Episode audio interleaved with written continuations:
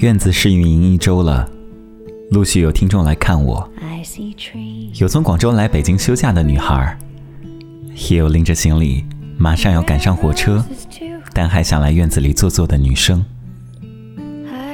鱼是一个人来到院子的。某天，微博上每天会和我说晚安的鱼突然私信我小院的照片，说今天路过院子，没敢进去，捂脸。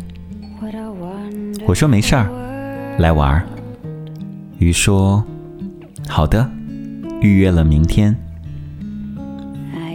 第一眼看到鱼，是一个腼腆的孩子，从云南来，皮肤有南方人的小麦色。他低着头，点了一杯晴天奶茶和水性卷饼，选了走廊上可以晒到太阳的地方坐下。我坐在大厅，他知道我在，可是没有来打招呼。只是一个人坐在那里，他并不怎么喝东西，只是一边看着院里的槐树，一边玩着杯子里的冰块。我走上前说：“你好，你是鱼？”他说：“是的。”然后又是一片沉默。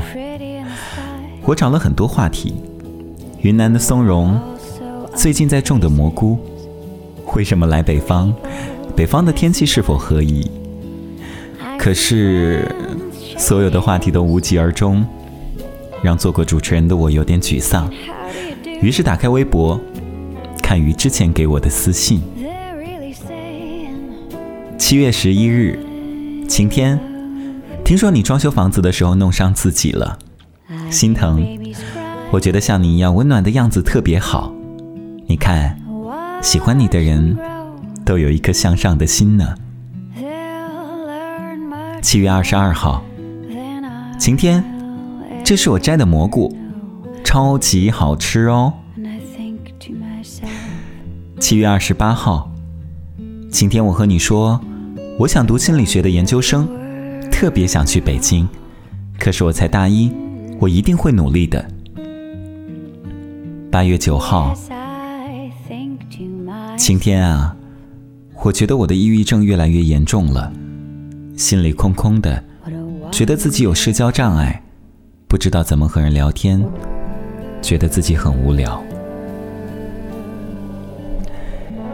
亲爱的鱼，在坐在你身边断续聊天的一个小时当中，我觉得你应该是一个很简单的人，只不过可能对自己还不够自信。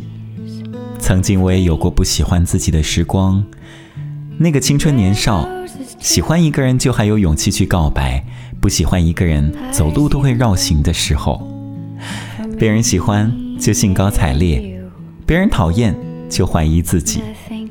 人生总会有一段时光是你还没有学会和自己和平共处，但是接下来你就会变得越来越好，会心疼一直努力的自己，会知道只有自己才能在漫漫的人生当中让自己平安喜乐，保护小小的梦想。要对自己好一点哦。希望最后送你的书能够喜欢。愿你在不开心的日子里都能够笑出声来。上周的最后几天急着回家，有几天有妹子在院子里面给我留言，打开留言本，里面歪歪扭扭的字，让人心生暖意。小景说：“初进院子，满眼的白，都是我想象中的样子。喜欢的装修风格，一棵老树和一杯茶。愿你想象中的生活都如期实现吧。”鱼说：“晴天，有时间多上 YY，多录晴天电台，因为我要把你的声音带到远方。”而我想对大家说，现在我一般都在院子里。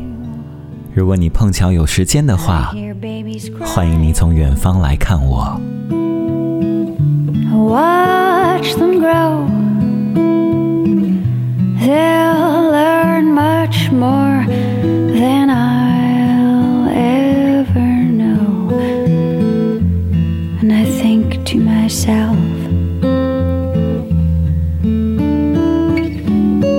wonderful world. Mm. Yes, I think to myself.